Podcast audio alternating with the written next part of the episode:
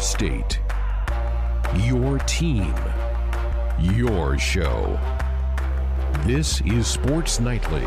Pitch. Hot shot, base hit down the left field line. Roscom will score. Here comes Cervantes. He's being waved home. Acker also being waved home. And the relay throw to the plate is not in time. It's a bases clearing double by Bryce Matthews, and the Cornhuskers lead it four to nothing. Sports Nightly is presented by the NDOT Highway Safety Office, who reminds you to buckle up and put the phone down.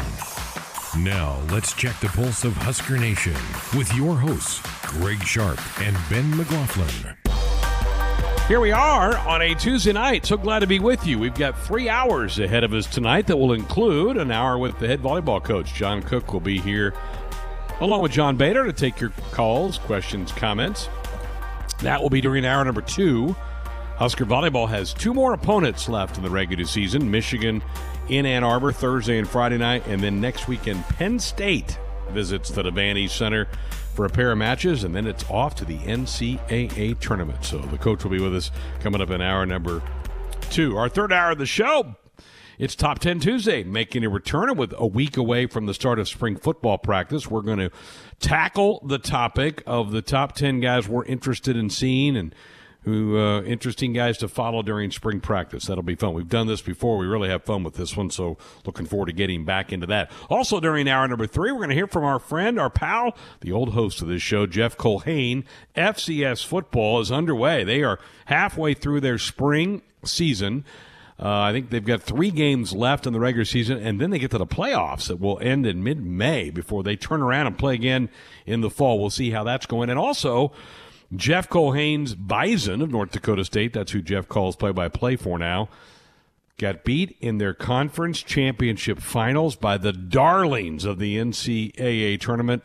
Oral Roberts. We'll get a thumbnail sketch from Jeff on what ORU's magic has been to get to the Sweet 16 of the NCAA tournament. Looking forward to catching up with Jeff in the third hour of the program. But Ben, let's lead it off with the pro day today for some former Huskers trying to impress scouts. I think there were 23 pro teams in attendance today to to measure, to time, to watch agility drills and all that type of thing for a handful of Huskers, and it sounds like that maybe the guy that stole a little bit of the show is DiCaprio Bootle. How surprised were you by that, and what'd you what'd you make of some of the reports and measurements that you saw from today? Yeah, I, I don't think I'm too surprised. Uh, I mean, I think we all expected, you know, DiCaprio to put up a great time on the 40, and that seems to be what made the most noise over there today. You know, going back to how he was found by Nebraska, right at that satellite camp um, down in the state of Florida, where he ran the fastest time of over 400 athletes. And just two days later, Nebraska offered him a scholarship, and and the rest is history. So I think, you know, based on his training, you know, the last few months, we, we figured that his time would be pretty good, and, and it was. So I, I, think he's probably pretty pleased with uh, with the effort that he put forth, and you know, probably the feedback that he's now going to be receiving from some of these teams. Registered a sub 4 4 in the 40, which is lightning quick. That's going to catch some eyes. Um, Matt Farniok tested pretty well today in some of the things that he did, and apparently Jack Stoll had a decent day as well. Brendan Jaimes did not run the 40 time, said he had a tight hamstring, did not want to risk popping that. Jaimes's may, his place may kind of already be cemented in a lot of ways with his performance at the Senior Bowl back in January, and then just four years of being a starting tackle in the Big Ten Conference. The first couple at right tackle and the last couple at left tackle for Jaimes.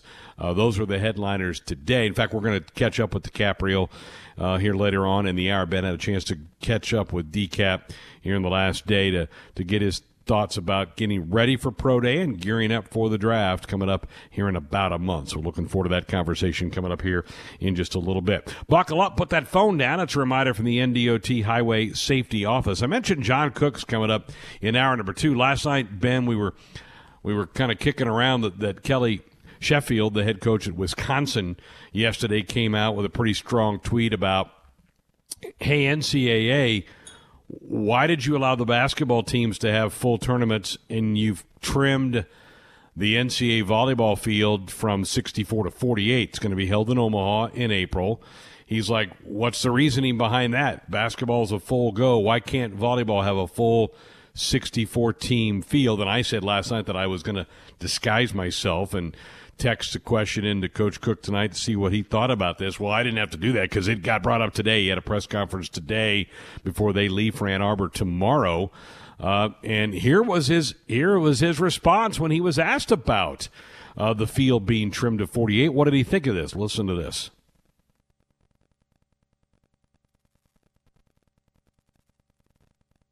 I totally agree with him. I think it's ridiculous. We're at 48. It's it's uh, you know basketball didn't cut back. Why are we cutting back? You know football didn't cut back. Why are we cutting back? especially the fact that it's all in one place. I mean, you're really looking at 16 more teams, uh, and uh, it's all going to be in one place anyway, so they can make that adjustment. But you know, the NCAA is under a lot of fire right now, especially with women's sports. Uh, they're going to pay a big price, I think. This would be one way they could, uh, you know, start showing that women's sports are important. But I think they lump volleyball in with other sports that they're trying to limit the championships. But the fact we've gone all to one place saves money. It's it's to me it's a no-brainer. So I'm glad he tweeted something about it, and uh, maybe maybe maybe they'll listen. They, they don't listen to me, so I, it's no point in me saying anything. I, I don't know that that's true. I, I, do think John Cook has one of the biggest names in the sport. Wisconsin's head coach does as well. You got two of the top five programs in America saying, wait a minute, hold on here. I think he's also in that comment, Ben, referencing some black eyes that the NC got over the weekend on the women's NC basketball tournament when they had a joke of a weight room set up for the teams in San Antonio compared to what they provided the men in Indianapolis. It's going to be interesting to see what the NCAA, if they react to this at all. But I think he's right. I agree with him.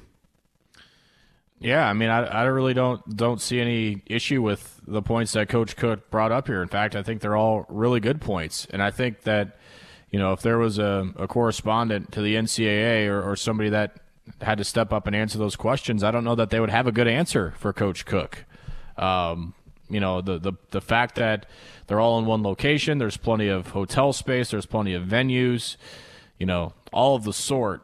You know, the, the state of nebraska is more than equipped to handle 64 division one teams for a tournament. So I, I understand and it, it makes sense that two big ten coaches are the ones you know kind of out in front of this deal because uh, of the depth of this league and wanting to get as many teams in there as possible. But uh, you you have to imagine, Greg, a lot of the teams that are looking at their schedules right now on the bubble have to be pounding this drum too. So they're they're. I don't think that these are going to be the only two coaches that end up speaking up on the deal, but um, yeah, coach is right. There's there's been a lot of bad publicity on the NCAA, and go figure. But this time on the uh, on the women's side of things, that that haven't been good for their image. And you know, this would, as Coach said, this would be uh, just a small step in the right direction.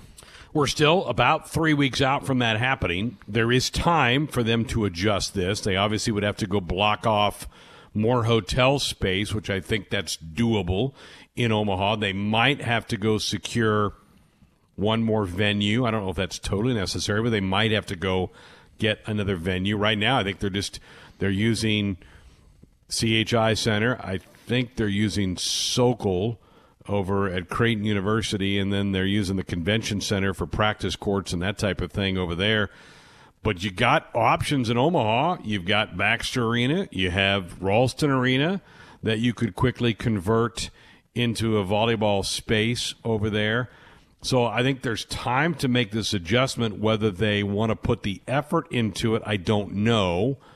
But I totally agree with him. And, and there is a black eye right now in the NCAA with the way they handled the women's tournament down in San Antonio. Tim gave you some scores from that earlier in our ticker today, but um, it's either it, it's a there's either 32, 33, or 34 automatic bids. The Ivy League has opted out, so that's one automatic bid that's gone away. That doesn't leave with a 48 team field. That doesn't leave many at large teams. And so what you've done is You've taken away an awful lot of at large bids with teams that have had decent seasons, whether it was last fall in some of the conferences that played last fall or the ones that are competing right now. And some of the teams that played in the fall, the, the Big 12, the ACC, the SEC, are having matches now, some tune up matches, so that they're not just coming in here without playing for several months. So they have kind of resumed in some of those conferences as well. So here, here you go. You have two of the bigger name head coaches in the sport that are, are trying to to carry the, the water a little bit for this thing. So this will be interesting to follow in the coming weeks. But I, I I'm totally with him. I'm sure he'll get into that more tonight on the volleyball show. You know, the Big Ten's used to having seven, eight, eight teams make the tournament because the league's so good. It, with that few of at large spots, you're talking about maybe five. You're talking about two or three Big Ten teams that wouldn't get in that normally would with a 64 team field. So, hey, I, the Big Ten coaches around the league have to be applauding the coaches at Wisconsin and, and Nebraska for doing this. And here, here we go again, again. Here we go again, Ben. It's Nebraska again trying to champion the cause of let us play. I mean, it's just. I am so proud of this athletic department and these, this university and our leadership for standing up and, and, and trying to correct some wrongs that, that appear to be out there. Yeah, and, and give some credit to Wisconsin too. You know, they've they they they're stepping up here and and getting involved in this too. But yeah, I mean, another another situation. I would say another, you know, potential issue that Nebraska's speaking up on, and you know, there there's no there's no just shut up and play type mentality when you're talking about John Cook. I mean, this guy's built more of a reputation you know, should have his opinion heard maybe more than anybody in the sport right now. So, uh, if I were the NCAA, I would listen. I would listen to, to not just his concerns uh, or what's going up at Wisconsin, but but everybody's concerns. And if this is something that everybody's on board with, I, you just got to find a way to make it happen.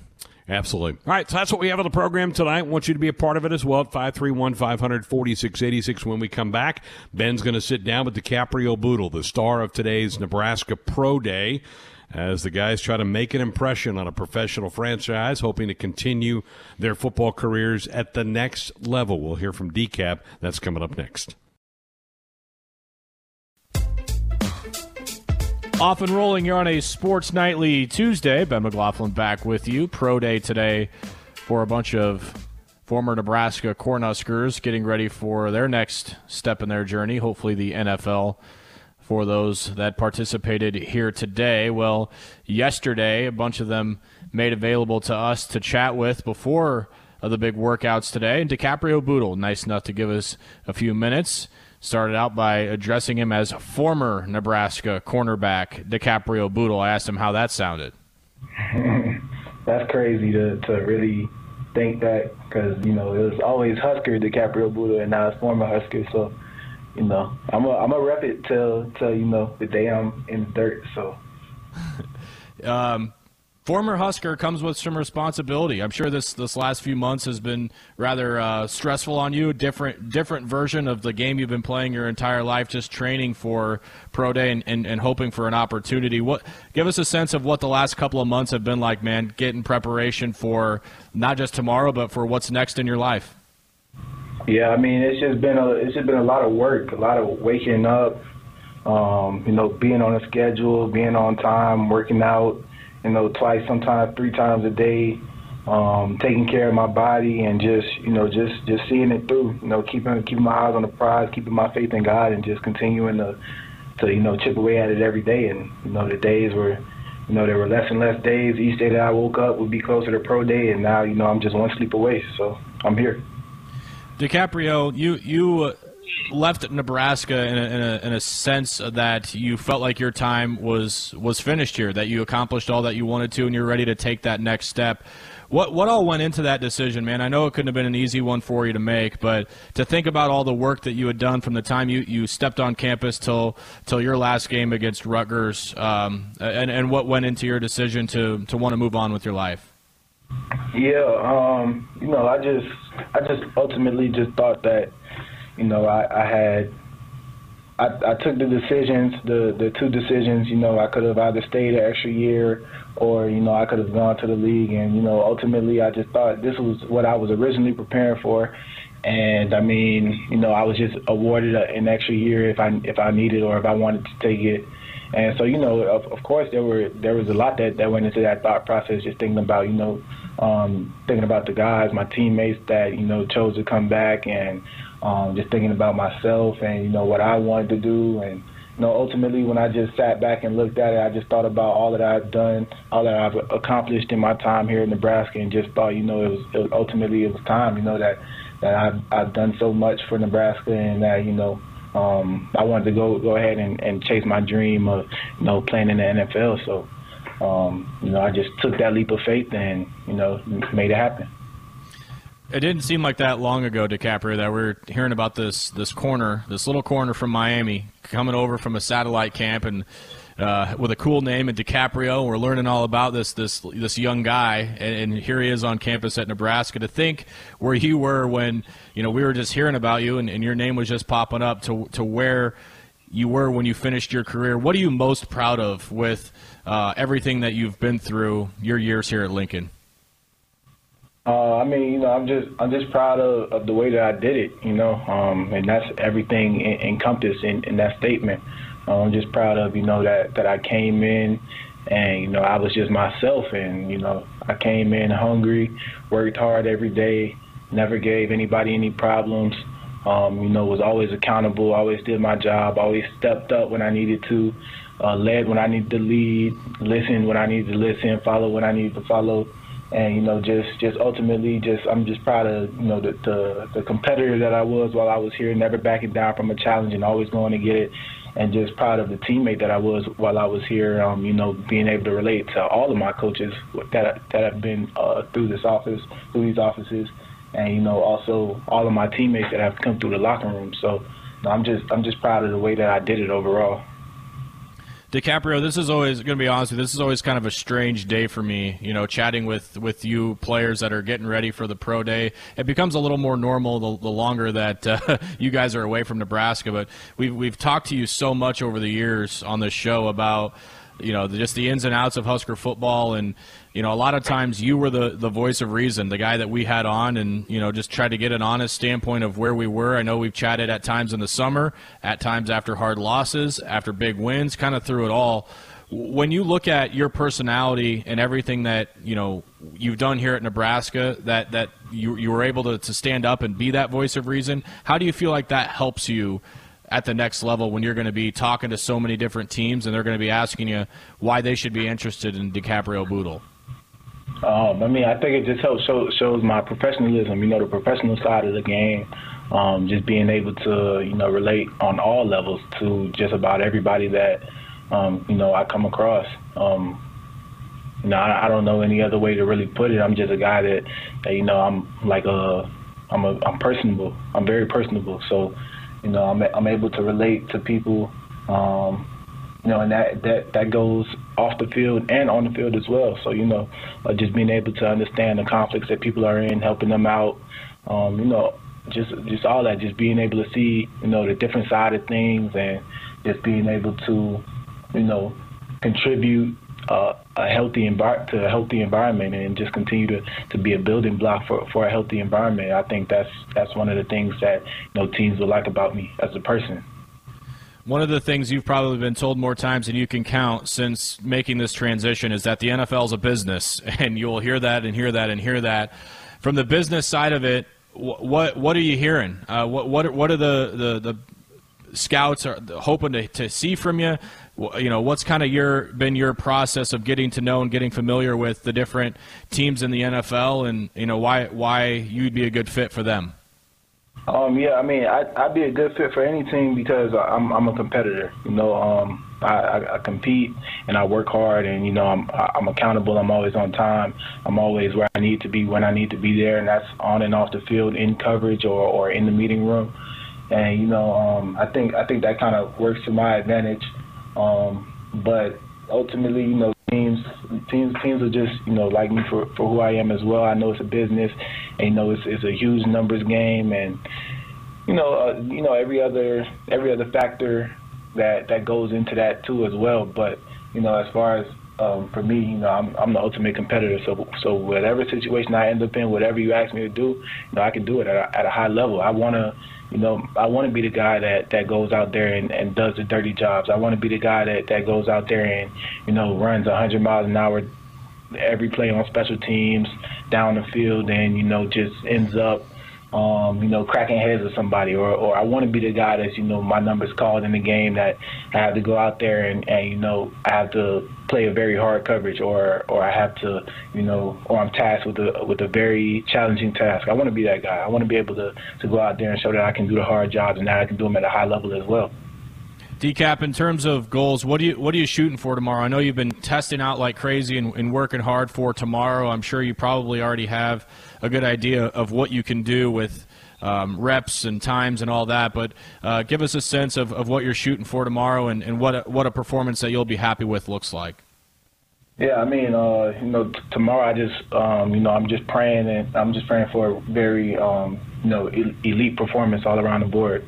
Um, you know, I, I put in the work for it. You know, I prayed on it um, over and over, and you know, um, continue to to pray and work and pray and work, and just have faith in my abilities. And you know, I've hit all the benchmarks that I've set for myself um, in training, and you know, um, tomorrow will just be a culmination of, of all of all of that stuff, of all the work that I've put put in, and you know, the hay's in the barn. You know, just can't overthink it. You know, it's just one more sleep, and and I'll be there tomorrow. So, you know, um, so tomorrow I'm praying for a very elite day for myself.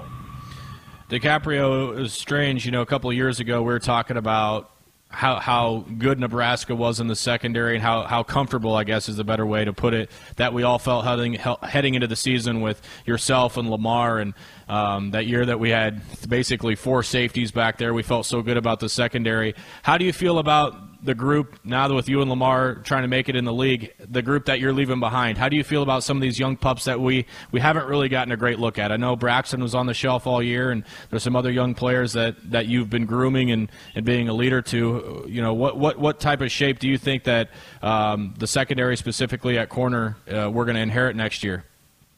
Yeah, I mean the, the the cool part about that is like um, you know a couple years ago it was kind of like flipped. So you know, we weren't. It wouldn't have been you talking to me about um, Braxton or some of the younger corners.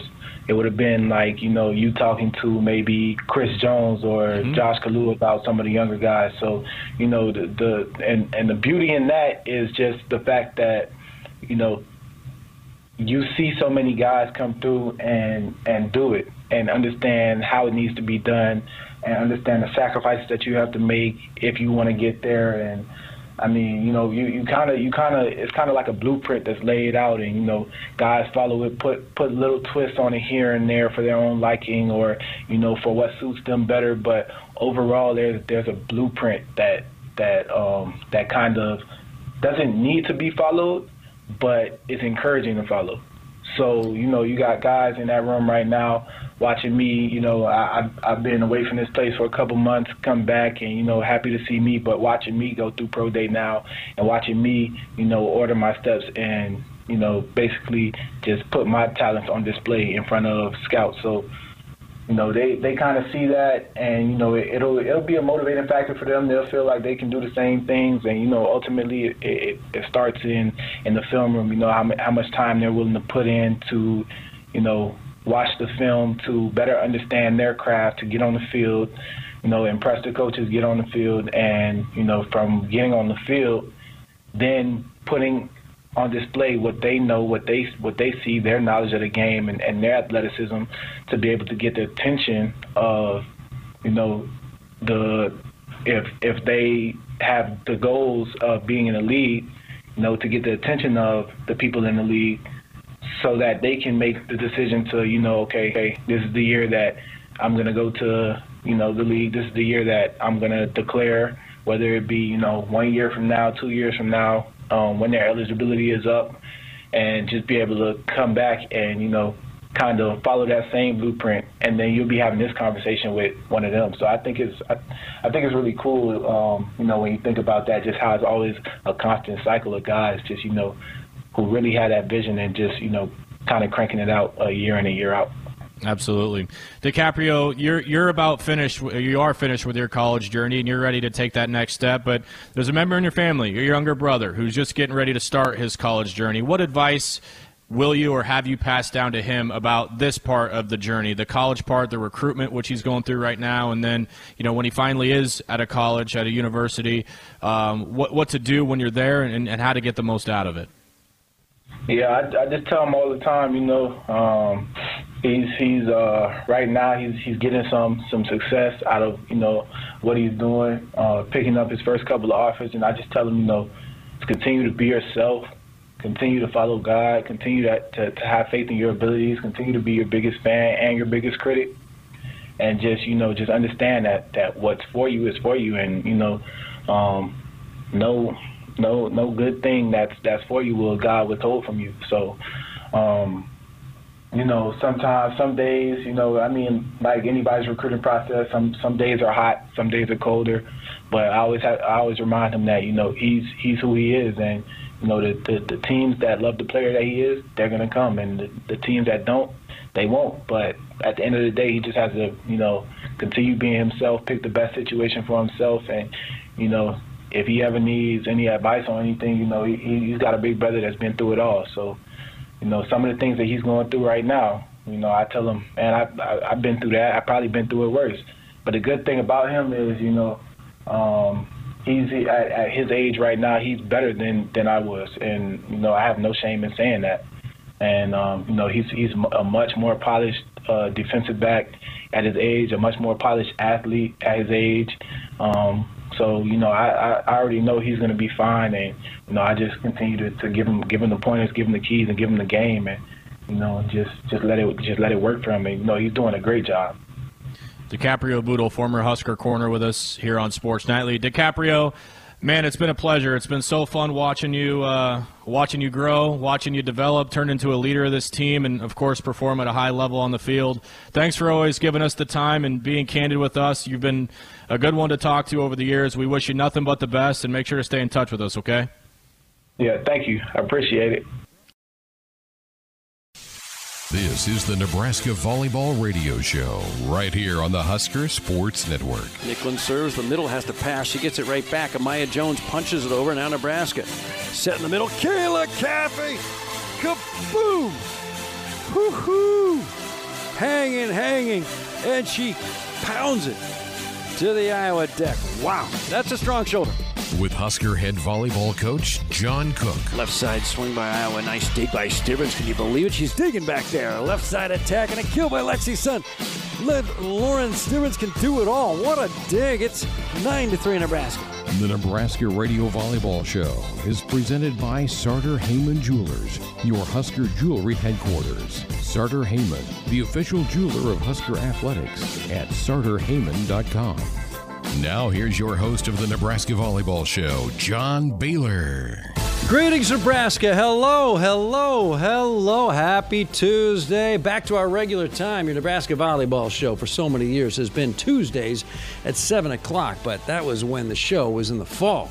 This spring we've bounced around a little bit, but the plan is the rest of the way Tuesdays, 7 o'clock Central Time. I'm your host, John Baylor. Occasionally, Lauren Cook will be here as well. And the star of the show joining us momentarily. There's a lot of good news as the Huskers now. Nine sweeps this year, including the last two a Wednesday night sweep over Iowa, a Saturday night sweep over Iowa. Your Huskers are 12 and 2, ensconced at the number five spot in your latest AVCA top 25 poll. Just two weekends to go. The number five Huskers face Michigan Thursday and Friday, special Thursday Friday matchups at Ann Arbor against the four and five Michigan Wolverines. Historians will remember Michigan went to the Final Four in 2012, but it's been nine years. But they're always competitive. Their last match was against suddenly very competitive Ohio State, and Michigan dropped that one in three. 25 17 20 and 17. You can join in tonight's Nebraska Volleyball Show, 531 500 4686. Who knows? This could be your big break. 531 500 886. Let's bring in the head coach in his 21st year, John Cook. Coach, greetings. JB, how you doing? I'm okay. I haven't seen you in person for a long, long time, but my understanding is you are currently situated in that fairly sumptuous Devaney Center volleyball office that uh, you inhabit uh, every day. And how is practice today, and how's the office look right now? Office looks great. I just am missing our Haymarket, you know, Yep. talking about all the people down there having, you know, food, drinks. Those- Um, Those were good days. You're bringing back some very fond memories. I know I, mi- I missed that big time. Um, so anyway, uh, yeah, practice I got after a good day, and uh, um, what you know, Remember, remember those days, and you'd come in here in your sweats, and and uh, you'd park. Uh, you know, ben would get the parking spot ready for you, and you needed Ben to help you get the parking spot because there's no parking down here in the Haymarket. There all the couples, and they're all hopeful, and they're young, and they're feasting, and they're looking into each other's eyes. You'd come on up, and then we'd chat for a while, and, and then you'd go home. But uh, those those things aren't happening right now. Well, I'm looking forward to the day that they will happen because I miss that, and uh, I'm sure everybody else feels the same way. So, We're close. What's the story about you and your staff, and perhaps even your players getting vaccinated? Is there a story? well, we're uh, well. I got one shot of uh, Pfizer already with the educators, so I was there with a lot of the school teachers, educators, those people. That was Nice. I, I I kept hearing from all my teacher friends. Oh, so and so saw you in line. So and so saw you at the, you know, at the. It was at the Speedway indoor soccer field, football field. Sure. Uh, what a great setup they have there. Very, very organized. But uh, um, my staff or my team, uh, they have not been vaccinated. We've asked about getting it, but you know, there's just not enough to go around, and there's people that need it more, and so that's a priority. So I guess I'm old and, and I'm an educator, so I got in that list somewhere. Hey, age has its perks. I mean, there's some grocery stores where it's like Senior Citizen Wednesday. You get 10% off.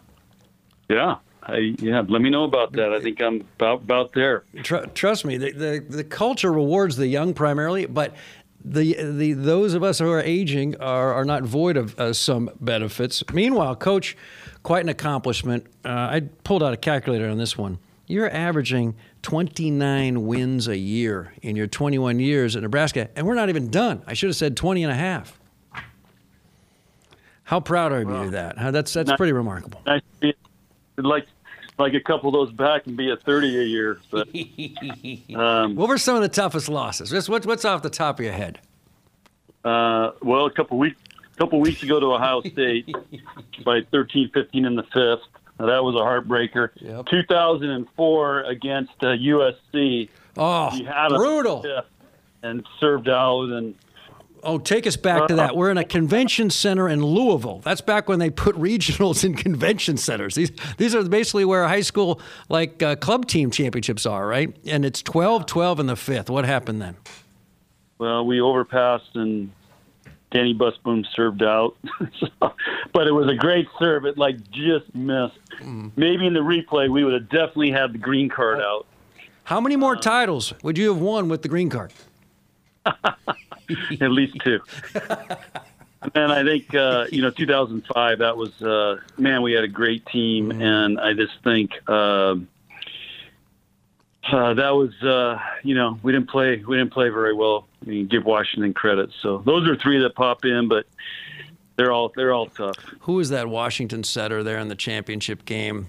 Boy, she's a she's a Husker killer. Yeah, Courtney Thompson. Courtney Thompson. Yeah, she was she was worth the price of admission. She was running wild that night, but that was a tough one. But you know, here we are. We're trying to celebrate your great wins, and what do we do? We just well, that's that's the human condition. We think about our challenges. We think about some of our our uh, our toughest moments. We don't think about the the journey of really, in your case, glory as uh, you have one of the great records really um, well it's uh, there's no one who's won as many matches in the last 20 and a half years in your sport and i saw this tweet you'll like this coach uh, Twitter is this kind of communication vehicle that a lot of young people like. Anyway, uh, someone tweeted that uh, Nick Saban has a poster of John Cook in his bedroom. Wow, that's uh, I chuckled. yeah, that's that's hilarious. There's some cool stuff. People are so creative. Yeah. It's it's uh, fun to see some of the things that they come up with. Um, you know, uh, God, what was it? A couple few weeks ago. I mean, they, they did something on our coaches. You know, on social media and you know, like put our head with some body moving. I mean, it was just hilarious what people come up with. I was talking to someone very close to you recently, and he ta- told me about how when you're an assistant coach here, so now we're talking 30 years ago, that you really wanted to come up with a system to reward players. And you came up with this system that uh, really incentivized players um, so that if they performed well, you would reward them as opposed to what at that point in really sports was typical. You would penalize someone when they did poorly. And so you wanted to reward them for doing well, and you felt, and, and data had bears this out, that that's a stronger incentive. I'm wondering, have you always used that model ever since? Uh, you know, because a few years after that, you had your own program at Wisconsin, and now 21 years here at Nebraska. Okay, JB. First of all, who who's feeding you this? this is good stuff. Initials DB. Oh, okay. You you have don't have it quite correct. Okay. JB. All right. What's the story? Would you like me to set the set the story straight, I'm or We want the story straight. I'm putting another log on the fire. Take your time. or you or you want to just you want to me you just you just want to make it up and we go. So uh, what what that was is when I was an assistant coach here. Of course, the rules were much different back then, uh, but uh, I was doing my master's thesis, and so uh, I had started my master's thesis in San Diego with a couple of great professors and cutting edge stuff going on in what would now be called sports psychology. It wasn't called sports psychology back then. It was called Masters of Teaching and Coaching Effectiveness. So I loved it. It was great. Anyway, I had to do my thesis. So I was an assistant here. So uh, DB and a couple of uh, other professors, we got together and we came up with a study on our volleyball team what produced better results positive reinforcement or negative reinforcement, negative consequences. So, what was interesting was, uh, and we studied this throughout drills and performance, and there's easy ways in volleyball, as you know, to measure serving, passing, attacking. So, uh, but what we found, what, what, what, one of the interesting things was, what did the players determine that would be negative punishment? And so at first we started with running lines, you know, doing burpees, things like that. But they did not view that as negative because they thought, oh, well, I'll get in better shape. Again, th- that was a different era back then. You know, Things have changed. yeah. So we had to come up with some other consequences that they hated. So hosting recruits, taking down the nets, putting the nets up, uh, you know, putting the water bottles away. They didn't like that at all. So that was the negative consequences if they lost the drills or didn't perform in the highest group. And then the positive rewards were things like uh, restaurant coupons, you know, different things like that. You know, a cre- you know, like Starbucks cards, things like that. Which again, I want to clarify that because I don't want to get in trouble with compliance. We didn't have compliance back then, so we could do those things um, and and kind of give you know gift cards and things like that for rewards. And so, bottom line, the whole story, we did that for a whole semester, studied our players, and and I it was not the positive reinforcement that got the most results. It was significantly better. Negative consequences produce better results. So, So I set the record straight. so rather than rewarding them with positive consequences, you actually gave them, you know, less negative consequences. Well, it it, it wasn't your typical negative. It was you know if they lost, uh, they you know drills and we had them competing in groups against each other in, in those skills I mentioned. If they lost, they would have to host a recruit, take down, Okay. sweep the floor, things like that. If they won, they've got they got the positive things, and the negative reinforcement produced better results. Interesting. Do you then do that today? Do you uh, have negative reinforcement and as you coach the Huskers to this day? Yeah, we do both. And what we did is, let's say we have a serving drill and we're competing. You and I are competing. Okay, that day it would be for positive rewards. Tomorrow it's for negative rewards. So when we found we got better results with when it was negative. So we do both. still. Now we have all these rules. We can't be handing out, you know, uh, uh, dinner for two at you know JTK, or or the dish, or you know Blue Sushi or Hero or something. You know, we can't do that anymore. So what we do is um, we try to have uh, uh, different kinds of positive rewards. Uh, they they don't have to do a certain drill. They they get out of it. They don't have to do bear crawls for a week. Things like that. Okay. Um, in bear crawl, we do we do some conditioning every day in practice, so they, they get exempt from that. Things like that. And then we also have, you know, you lost a drill, you got a couple floor moves, you got a couple burpees, you got a bear crawl, something like that. Here's Richard in Lincoln. Richard, you're on with the head coach of Nebraska volleyball, John Cook. Hi, Richard. Hi, Coach. Uh, I have a rather interesting question. I think it's maybe a little different than the average question you get. I'm originally from Superior, Nebraska, and of course we have Kalynn Meyer, who's on the volleyball team. Uh, yes. Kalynn, as a high school athlete, was outstanding both in volleyball and in basketball. Arguably, yeah. she could have contributed to the University of Nebraska in both sports. Do you right. and Amy Williams talk about a given athlete and come to some sort of a uh, decision that we're going to allow that athlete to do volleyball instead of basketball or vice versa? And does the athletic director ever get involved in this? Uh, the athletic director never gets involved. Amy and I ha- ha- uh, do recruit players that want to be multi-sport athletes. We actually have talked about Kalynn, and also I've, the track program has talked about Kalynn, and we are totally supportive of of having two sport athletes. Uh, you know, and and basketball works out pretty good. Track works out great. So Kalynn will have those opportunities if she wants those. Uh, and uh, now there's some rules that complicate it on on with the scholarships, so we have to work through those things. But um, yes, we're very open to that, and and those sports allow us to do it. Now, if she wanted to do soccer, of course, at the same time as we are, so that wouldn't work. But Yes, and we have a recruit in 2023 right now uh, that it, we're re- both recruiting. And see, basketball has different rules. They can actually talk to them right now. We can't talk to them until June 15th. So she, they're talking to this recruit about playing both sports. Uh, of course, we'll be able to talk to her starting June 15th. So, uh, yes, the answer is yes to your question and no to the AD.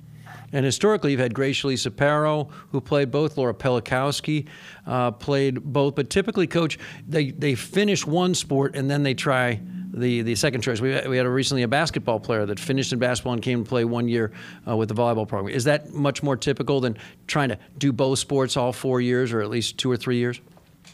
Yeah, I just think that's the new norm right now because uh, it's so hard to do both. But um, uh, I think I think it could work out. Uh, you know, we Laura Pilakowski, Leisha Ostrander. Yep. Um, those guys went over and played basketball there last year, and you know they messed around. I remember. I'm trying to remember who it was, but we had a player. I, I like come in. This is back when we were in the Coliseum, so this is you know a while ago. And she'd be shooting like on Sunday afternoon. She'd be in there, you know, shooting baskets with boys or you know just friends hanging out. And I'm like, "What are you doing?" She goes, "I just it's for relaxation." And I I'm trying to think if she ended up playing basketball or was talking about it, but um, but there's there's still these athletes that want to do both. Now, what happens is with a lot of them, they go do basketball, and the basketball coaches get their hooks in them, and then they talk them out of playing both sports. But uh, I don't get the feeling that Amy, uh, because they have to, they play basketball, they have to be on a basketball scholarship. If they play do track, they they can't can't be on a track scholarship. They have to be on a volleyball scholarship. There's a pecking order on how the scholarships work. So, and JB, you'll know this. In the old days, you know, football used to have tr- football guys on track scholarships. Sure, Chuck you know? Melito. Yeah, you know, so to get more guys, so they they eliminated that. There's a pecking order to eliminate you know, some of those sports stacking up on athletes. Bob Devaney used to have 200 guys, 180 guys, and and uh, they came from all sorts of sports sometimes. And here we are, hour three of our Tuesday edition of Sports On. I hope you enjoyed last hour talking some Husker volleyball with head coach John Cook. They'll be in action Thursday night in Ann Arbor against the Michigan Wolverines. Coming up here in our final hour of the night, it is Tuesday. Top 10 Tuesday comes back. We'll get into that here in just a couple minutes. And later on in the hour, the former host of this show, the current voice of the Bison, North Dakota State's Jeff Culhane, will be with us. We'll talk about FCS football, which is playing. They've got games going on right now. Uh, and then they'll pick her back up again in the fall. So we'll hear Jeff's take on what's been going on with the Bison and FCS football. But let's get it going with the top 10. We think them up. We count them down. It's Top 10 Tuesdays on Sports Nightly. All right, this is an oldie, but I think a goodie. We right before spring practice every year, we kind of lay out the, the ten guys we're interested in watching and intrigued by going into spring. This is fun, right, Ben? This is kind of get you brushed up on some names and some guys maybe you forgot about when you look over the roster. Yeah, um, kind of tried to go a little bit of a different direction and, and stay out of the the cliche pool. Now, it's it's impossible to stay out of that pool for good because I think if you're, you know, if one of us is interested in a player, chances are there there is another that is interested in a player. But a lot of my guys, or at least I, I tried to attack it with the mentality of half intrigue to see you know what they look like and how they perform, whether it be coming off an injury or whatever. But I I tried to stay in the in the mindset of make or break time. It's it's time for some of these guys to to kind of put themselves in the limelight or fade away, and and that's kind of where I wanted to go with it. Oh, okay. Tim, how about you? Yeah, I've got a handful of players that probably won't surprise anyone. I picked a couple of guys that played quite a bit last year, and I'm just waiting to see are they going to ready to make that next step, and also uh, some newcomers that pretty much everyone's interested in seeing, and then a few guys that showed some flashes last year, but now, now I'm just waiting to see if they'll be able to carry that over. So not really a coherent methodology to all this, just ten guys. I thought, you know what, I'm kind of interested in seeing some more. So uh, that's what I did. That's what I got. All right, very good. I'm going to lead us off here. My number ten might be higher in your guys' list, but it's Thomas Fidone, the maybe the most highest rated guy in this incoming class. Great tight end out of Council Bluffs. I, I just I want to see where he fits in the pecking order because he's going to be competing with Austin Allen and Travis Vokolek. Can he nudge one of those guys out? Is he going to be that good? I think some people think he might be. I want to see kind of a crack during the spring. Where where does he where does he make the, the, the mix in this thing? So Thomas Fidone for me makes my list at number ten. Okay, very good. All right, my number ten kind of fits perfectly with uh, what I was saying earlier about um, time to start finding out if these guys can play at this level. And and my number ten is Jackson Hannah, inside linebacker from Nashville, pretty highly thought of kid. And and I know that that you know everyone was kind of excited when he committed here. Good size, 6'3", 220. Um, I mean, guys, remember he had an offer from Alabama. I mean, he he had offers from LSU and Mississippi State and Oregon. I mean, this kid could have gone anywhere, really. And and we have yet to really seen him kind of take that step as a Husker. And so, can he get into that mix in the inside linebacker spot? The coaches have done a lot to fill that position with transfers, with JUCO transfers. Can Jackson Hannah make a name for himself? So I, am pretty intrigued to see if his name pops up at all during the spring. He was uh, one of your Super Six, wasn't he? I believe he was. Yeah. Yeah, my number 10, I've got a guy that Husker fans are already pretty well familiar with, and I've already seen play quite a bit. But I had to put Garrett Nelson on here just because, you know, who doesn't love watching him play? Got the mullet and feels like he's like a throwback from like 1988. Uh, th- there's really no question about his role in the team. Um, but I, I think I, I, what I'm basically looking out for Nelson is can he make that next level step and can he become kind of an all conference type player? He's still got some room to grow, and I just want to see if if he already flies like you know 110% around the field. I, I just want to see does he have another gear in him, and also he's just fun to watch. that's why I put him on there. My number 10, Garrett Nelson. All right, very good. I'm staying in that same position group, and I'm going Blaise Gunnerson. Really highly thought of. Uh, now, now used a redshirt year last year, so redshirt freshman out of the state of Iowa, outside linebacker. Love the body type of him, six four to six five. 250, 260. Can he get into the mix of that outside linebacker spot? Can he get in there and fight for some playing time with guys like Garrett Nelson? So Blaise Gunnerson has piqued my interest. and I want to see what he does here in the spring. So I've got him at nine. All right, my number nine, I'm going to the offense for the first time. This will not be the last time I hit this position group, though. I've got Jamie Nance here at number nine, kind of fitting that same criteria that I was just talking about. It's kind of time. It's kind of time for him to step up. There, there's wide receiver reps are to be had by everybody, and so if you if you're having a hard time getting on the field this spring and this fall, it just might not work out. And so Jamie Nance is is you know I know he needed to put on a ton of weight when he got here. Um, you know, came in at listed a buck sixty. I think that might have been generous, and and at six foot, so he's definitely undersized. But we, we know about the speed. Can he make that next step and become a reliable pass catcher in this offense at this level? Remains to be seen. So I think this is a big spring for him. My number nine, I'm sticking with the linebackers. A, a, similar situation to Nelson. I got Pheldarius Payne. Really a pleasant surprise for Nebraska last season. And again, I, what I'm just looking to see is is he going to be able to amp up that production even more? 2020 had 21 tackles, two TFLs, and a sack. Not bad. Uh, I also love the the videos that his family made traveling around. And hopefully one day they get to see a, a packed 90,000 strong Memorial Stadium. Hopefully sooner rather than later. But uh, again, a, a, guy that Nebraska fans already got a pretty good look at. So we're not looking at an unknown quantity here. But I I just want to see does he have another gear in him, and just how much bigger is his role going to be uh, this year, if any. So. Uh, Pheldarius Payne, my number nine. Good call.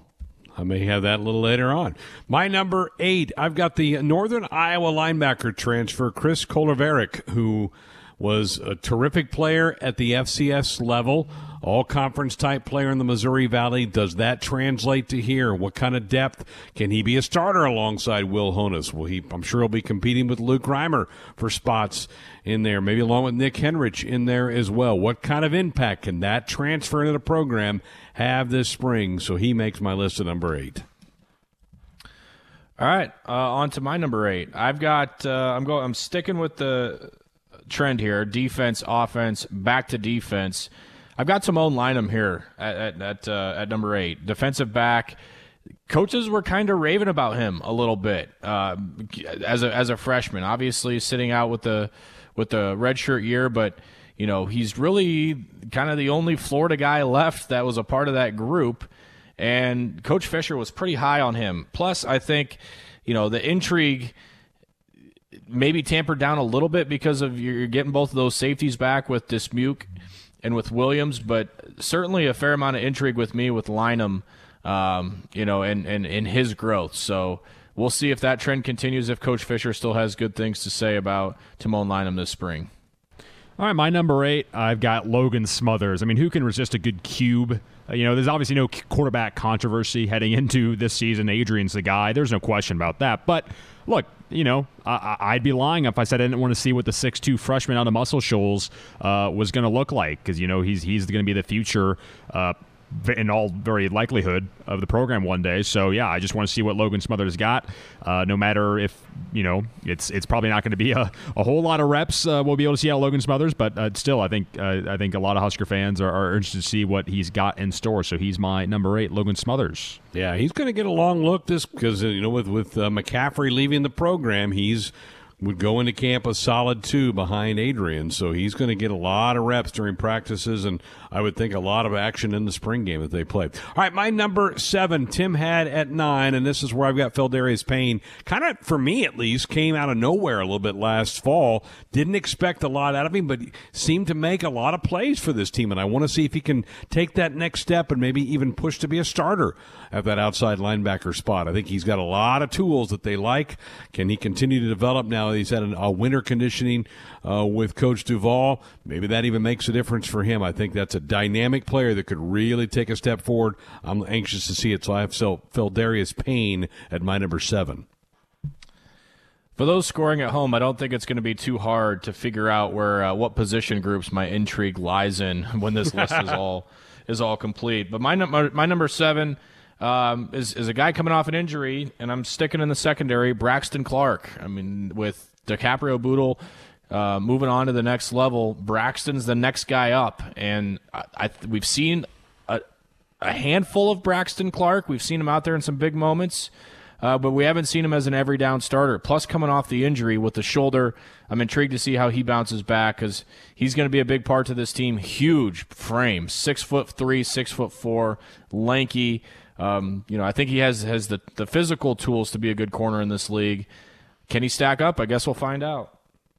All right, my number seven, I've got Travis Vokolek, the six-six tight end. Following his performance at Iowa, I think he's got a, a big chance, the Rutgers transfer does, to be a major key on offense. The only question is he's going to have to shuffle some time, not only with Austin Allen, but the previously mentioned Fidone, who's got the uh, obviously the big recruiting bona fides, if you will. Uh, he got nine passes for 91 yards last year. I think the question is just how much is Travis going to be targeted this spring? Uh, hopefully, it's a lot. Hopefully, he does have a bigger role to play in 2021. My number seven, Travis Vokolek.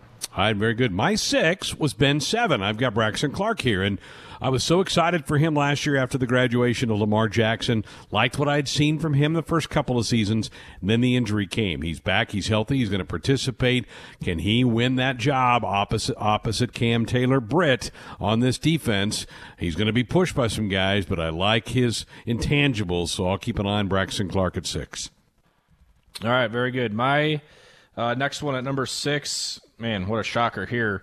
Um, I, am going to say stick in the secondary, but this is a, a, young man that could move positions. I've got Javin Wright here mm-hmm. at number six.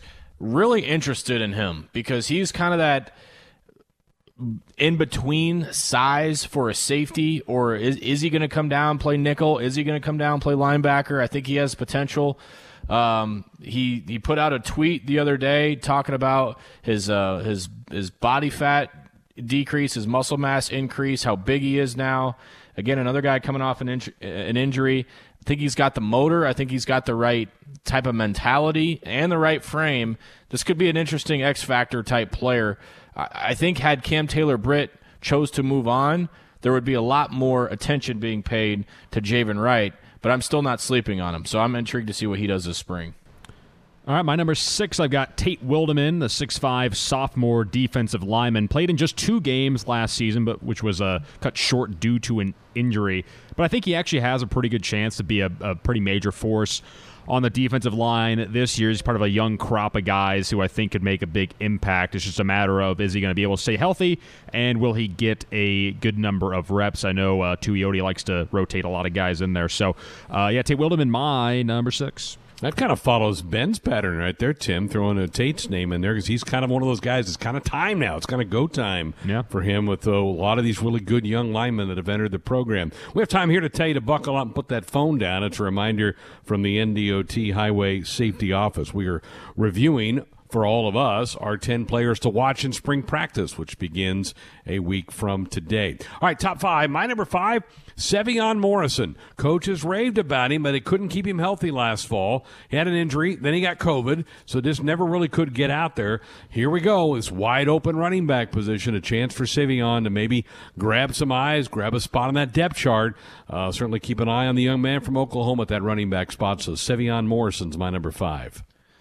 Uh, my number five, believe it or not, was the first guy I thought of uh, when when we came time to put this list together and do a little bit more thinking. And he's definitely not worth a top spot. There, there's there's guys that are more intriguing to me, but worthy of a top five pick. And it, it fits two trends. Number one, my last three picks, but also my my mindset of putting this on where it's it's kind of time, and that's Noah Pola Gates. Kind of waiting to see what this guy can do, and again had had the safety room looked a little more empty without the seniors. This is a name that's probably a top three pick in this top 10 list. But, you know, getting Deontay Williams and Marquel Dismuke back, there's a less pressure on, on Noah Pola Gates to perform. However, this will be, um, you know, a year, at least his third year in the program. So it's, it's time to start going for him. I think, I think he's close. I think the coaches are still uh, optimistic on what he can bring to this team but I'm, I'm ready to see what he can do on the field. Again, very highly touted recruit. This was a big get at the time. Ready to see him on the field.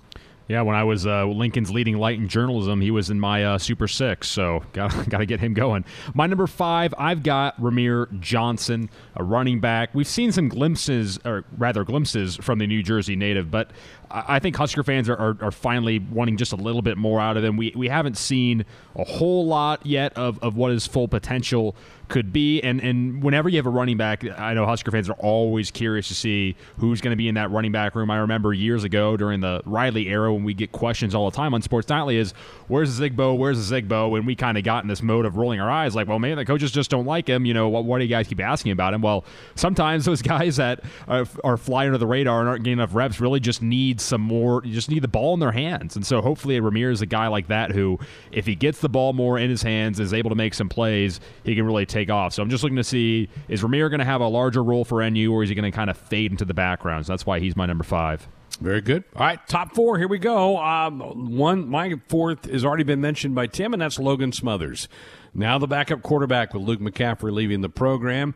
Is he going to have the look of a, of a backup quarterback, or does Nebraska at the end of spring look around for uh, in the transfer portal to add some depth to that position? I think a large part will be dependent on how they feel about Logan during the, the next month plus for Husker football. So it's a big stretch here for the young man from the South. So Logan Smothers makes my list at four. I'm officially done with the secondary, uh, by the way. I, I, I, run, I, had a nice run there. Uh, but my number four, Greg, you mentioned right off the rip here, I've got Thomas Fidone. I'm just intrigued to see what he can do. I don't, I don't yeah. know that this, this, you know, my intrigue is so much is that I'm expecting him to come on campus and be the starting tight end and catch 50, 50 balls for a thousand yards and eight touchdowns. It's not intrigue in that way. I'm just interested to see how he performs. You know, what's he look like in pads? What do the coaches say about him? How's he? How's he make the the the trans? This is not an easy position to just go start playing uh, at the tight end spot. You got to block. You got to go up against really fast uh, and strong guys in the secondary and linebackers in coverage. So this it's going to be a jump for him. But I'm just intrigued to see how he holds up. So I've got Fidone here at four. All right, my number four, a guy we saw uh, quite a bit of last year, actually, but Xavier Betts, the Bellevue West wide receiver. Really liked what we saw from him last season. He was actually third on the team in receiving yards, despite making technically just one start. He played in more games than that, but uh, was just a true freshman 2020. He had some of those exciting reverse plays. Uh, of course, that one against Penn State where he ran ragged. I, I just want to see is Xavier Betts the type of guy that, that that can become that number one star receiver for Nebraska, and I think he's really going to have to take that leap because at wideout is one of those positions where there's there's quite a bit of opportunity for uh, for a guy to step up, and I think that Xavier Betts stands as good a chance as anyone else on the roster to, to be able to take that spot. So my number four. Xavier Betts. Very good. All right, I'm going to stay in the wide receiving room, Tim. My number three is Samori Toure the young man from Montana that transferred to Nebraska at the semester, hearing good reports about him. He's a big bodied wide receiver that can make plays, terrific wide receiver at the FCS level. Will it play in the Big Ten? I think we'll get our first glimpse at that as we go through these spring practices. So Toure makes my list at number three. I'm going to copy off Greg's test here for my number three. And uh, again, people scoring at home, it's not going to be hard to figure out where a lot of my attention's lying here this spring with my next few picks. Toure here at number three. Got to have him. I mean, hate to say that for a guy that hasn't had a practice yet, but he's got to come out and perform and perform well and um, be the guy that this staff thinks he could be. So uh, he's a Montana product. He, he, he wore the Grizzly gear, so you know he's going to be a baller. Um, I've got I've got him at number three for me. Yeah, my number three. I'll make it the trifecta. Samori Toure, the FCS Montana standout. Definitely excited to see what he's got in store. Okay, to the final two we go. Markese Stepp for me, the transfer from USC at running back with Dedrick Mills now gone from the program, given a shot at the NFL. Somebody needs to grab control of that room. I had Sevion Morrison early. I think he's a candidate, and Markese Stepp has done it at a big level at USC. How big of an impact can he make on the Huskers? We'll start to find out here soon. I'm in lockstep with you, Markese Stepp, my number two. Uh, my number two, a guy we've mentioned plenty of times before, and a guy who is definitely a known quality, but Cam Jurgens, uh, of course, the center. Yeah, I, I, you know, I hate to admit it, but uh, the one of the first things I'm gonna be looking at is does he is it does he finally kind of work into a rhythm? Uh, does he get in sync? Is he going to be able to have that that explosiveness and be able to just get those snaps down? Um, I you get this you got the sense that last year he was a little bit of a short leash, so you wonder if if those problems start cropping up early in the spring, does does Cam get yanked in, in favor of someone else? So uh, that's why I've got Jurgens at, at my number two. All right, very good. To the number one spots we go. Omar Manning for me. This guy is loaded with talent. Nebraska really took their time with him in the fall. We all wanted to see him. He only appeared in one game, but by all accounts, he's better, doing great things in the weight room and during some of the workouts. Can it translate to the field? Because if he can become what a lot of people project him to be, Nebraska's offense will have a different look to it in the fall. So a lot of eyes on Omar Manning, including mine, here in the spring.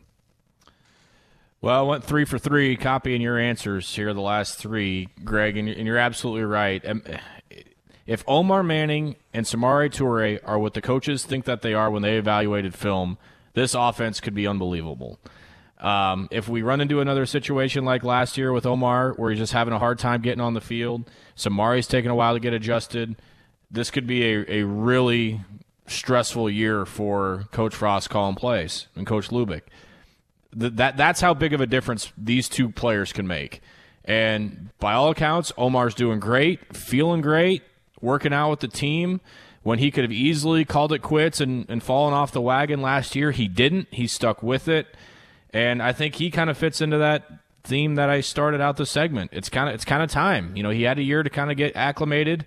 As a junior college transfer, your timeline shrinks and, and that's certainly the case on Omar. If he has aspirations of playing on Sundays, now's the time to go. And boy, do the Huskers really need a guy like that to go. So Omar Manning, easy call for me, number one. Well, my number one, you guys already had him, but of course, who could it be other than Markese Stepp, the USC transfer? It's going to have to be huge in 2021. Uh, there's really no question about that. In 2020, he rushed for 165 yards, three touchdowns on 45 attempts, but he's going to have to shoulder probably a little bit bigger load uh, than that for the Huskers this spring. So, and of course the fall. So, I'm just really curious, of course, to see how he gets going out of the gate, and he'll definitely be huge for Nebraska's fortunes this season. So, Markese Stepp, my numero uno. Great, good stuff. We got a lot of names mentioned out there. I know we had some. Uh, copies toward the end of the list. But we threw a lot of names at Husker fans. That that should get your juices going a little bit about spring ball, which begins next week. Uh, the first of 15 practices is next Tuesday. We'll have a full press conference. We're assuming on Monday from the head coach. We'll certainly dive into that as well. Delighted to welcome on board the program the former host of this little ditty, now the voice of the North Dakota State Bison, Jeff Culhane. How's your bracket? Uh, not great. Um, I think I'm in, in line with everybody else, although I forgot Sharpie about a, a bracket I did with my family, and I'm actually in first place in that pool, and I, I messed around and got 11 of the 16 teams left. So I don't know mm. if that's hmm. good or bad, but I'll take it right now. So that works. I've only got eight of 16. It's embarrassing. We have a little term around here called Chalk Culhane, and that usually means you just pick every, all the all the leads because that, that was kind of your mo when you were you were here. So if if people yeah. had performed a Chalk Culhane, they would be in bad shape right now. They they'd be in really bad shape, and uh, you know we. I remember you and I were out in uh, Fullerton, California. I want to say, man, this would have had to have been the spring of 2013, I believe, doing some baseball, and it was right around the NCAA tournament, and um, we did a segment together where we described how we were right with our picks and where we were wrong, and uh, I, I was more wrong than right. I can tell you that. So I know how that feels. This this uh, big dance as well. It's crazy. We had a couple late nights on the air out there, didn't we? In Fullerton. Oh, I think we man. I think we were yeah, on the air we, like uh, one one central time or something. Yeah, I'm, I'm pretty sure we didn't. Uh, first pitch out there wasn't until about nine thirty, maybe Yeah. ten o'clock central um, for for one of the games. It was not central time zone friendly. That's for sure. KFC was still open though. Jeff Culhane is with us. You, um, the Bison made the Summit League championship game where Oral Roberts just beat you. I, I thought sh- I thought the Bison got fouled on the last second shot attempt. They didn't get the call. How about the how about this Oral Roberts team? Are, are you in disbelief of what Yeah. they've done? It's it's it's a phenomenal run. It's great for our conference as a you know a lower level level mid major, right? And financially, it's great for our conference as well. Yeah. With a couple of wins in the NCAA tournament. I mean, coming out of a pandemic, I think all of the ads in our league are are looking around, going, "Hey, ORU, keep winning, man. Keep keep bringing some more money home." But um, I, I'm surprised. Yeah, I mean, how can you not be right as a 15 seed making their way to the Sweet 16 and I think what, what basketball fans are starting to realize that we have known throughout the entire season uh, o- ORU has two guys, Max Abmas and Kevin Obanor, that are high major players. And uh, Abmas, for I'd say about the last month of the regular season, was the leading scorer in all of Division One college basketball. And, and Kevin Obanor is a special player. I mean, he's 6'8", 230, 240, uh, around there and can step out and shoot the three. He shoots it at right around 50%. And they're the top scoring duo on the same team in all of Division One college basketball, and it's carrying over into the NCAA tournament as well. And and it's it's a phenomenal run. You beat Ohio State at two, then you beat the seven, Florida, um, and and you do it in a in a fashion like they've been doing it really late in the year, Greg. If you go back to the semifinal round and championship game of the Summit League tournament, Oral Roberts has won their last four games on the final possession. They've been mm. able to do it. And you know how it goes. Everybody else knows how it goes. This time of year in March, you have to be really good, but you have to be lucky as well and get some whistles and get some things to go your way. And they're getting a lot of things that, that are going their way late in games right now, and they're not going to apologize for it.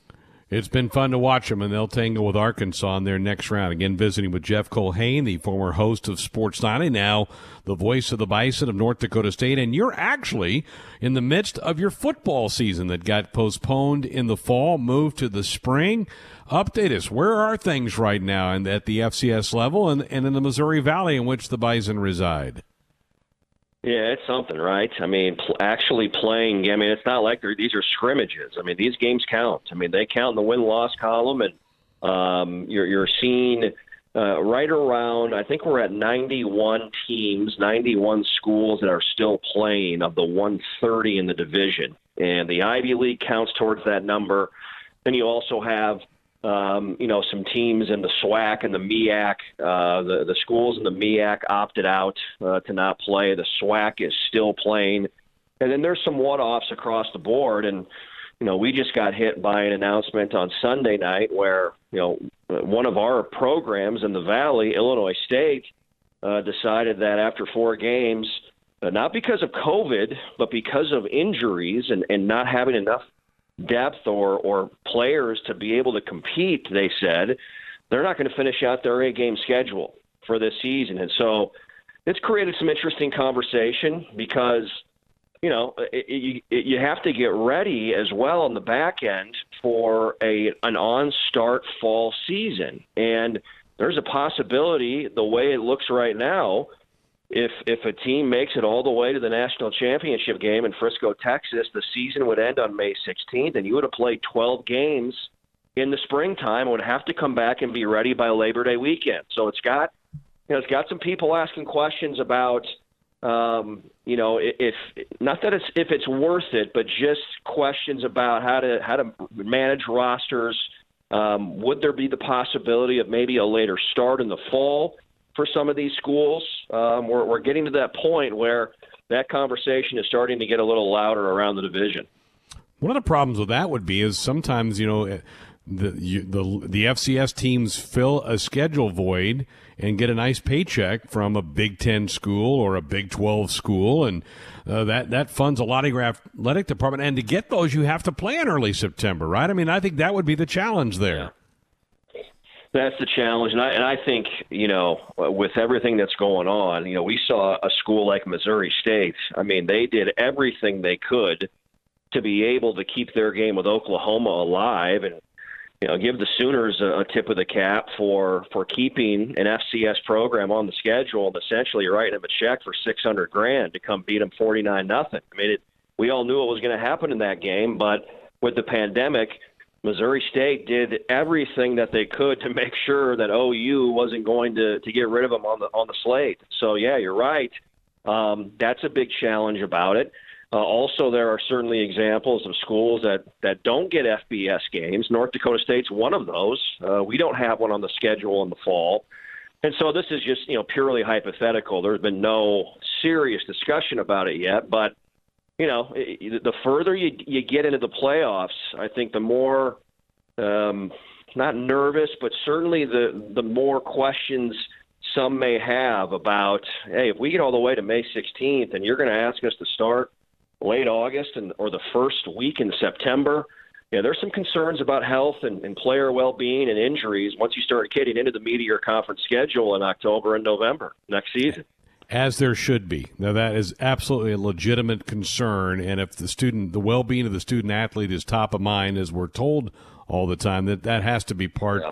of the discussion. How close to the scholarship limit are the Bison? Are you close? Are you way down because you don't have your incoming freshman there yet? Where, where do you stand?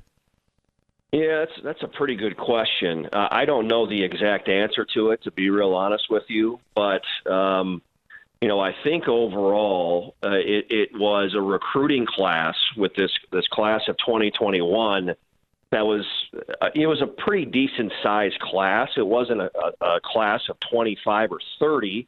But I think we were in the ballpark of right around 15 to 20 scholarships but it, it's yes, it's caused uh, some conversations. I think you know some uncomfortable conversations, Greg, with the coaching staff and some of the players, uh, where you have to d- talk about uh, scholarships, and, and at our level, you have partial scholarships as well. Where at Power Five and, and FBS, you don't. It's either a full ride or, or you're a walk on and a non scholarship guy. So there's a lot of weird roster management that way uh, at the FCS level as well, which makes things very interesting. And you know, one of the things that hit hit NDSU and, and not just North Dakota State, but other programs, there were a lot of scholarship guys that left because of the pandemic and not playing in the fall. You know, guys like Trey Lance, Dillon Radunz, Jabril Cox left last spring for LSU.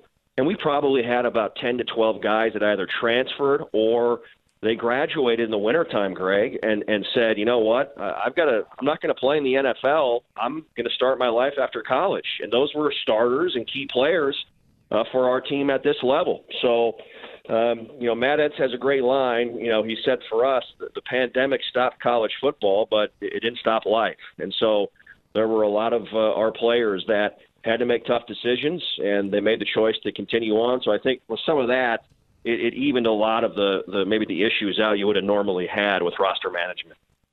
Yeah, very good. Great to catch up. Uh, enjoy the rest of the tournament. Good luck the rest of the football season for you. We'll be following those scores on a Saturday. I know it's really, I've had people call me going, I'm seeing football scores on the crawl. What's that about? And I think a lot of people are surprised that you're playing, but it's always good to catch up. Uh, stay healthy, keep that family of yours in good stead, and we'll be in touch. Sounds good, my friend. Always great talking to you. And, and shout out Will Bolton, Husker Baseball. Keep it going. Yeah. Keep it rolling. How about that? There he is, Jeff Culhane, the former host of this show, now the voice of the Bison.